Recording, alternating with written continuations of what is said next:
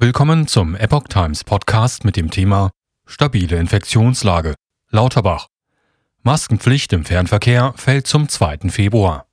Ein Artikel von Epoch Times vom 13. Januar 2023. Im Nahverkehr ist die Maskenpflicht in zahlreichen Bundesländern bereits Geschichte. Die Forderungen für eine Anpassung der Regelung im Fernverkehr wächst. Nun reagiert der Gesundheitsminister. Im Fernverkehr der Deutschen Bahn fallen die Masken.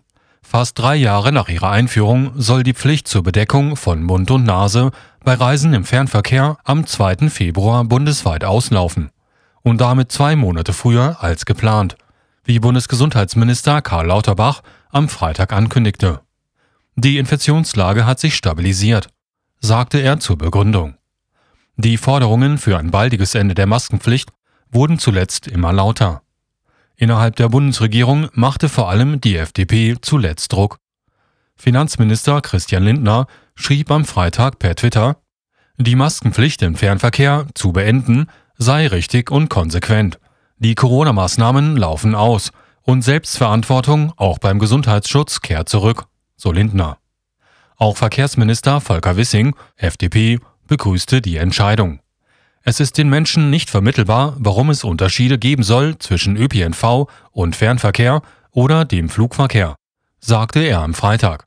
Deswegen begrüße ich die Vereinheitlichung, nicht nur für die Fahrgäste, sondern auch für das Personal. So Wissing.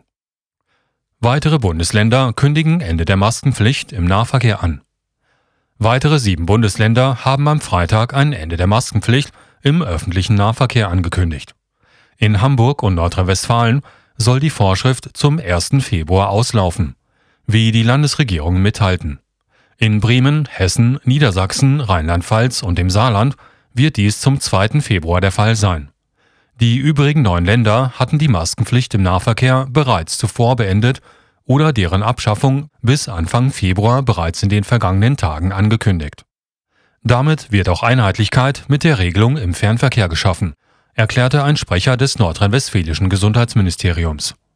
Niedersachsens Gesundheitsministerin Daniela Behrens, SPD, teilte mit, angesichts der derzeit gut beherrschbaren Lage sei eine Maskenpflicht nicht mehr zu rechtfertigen.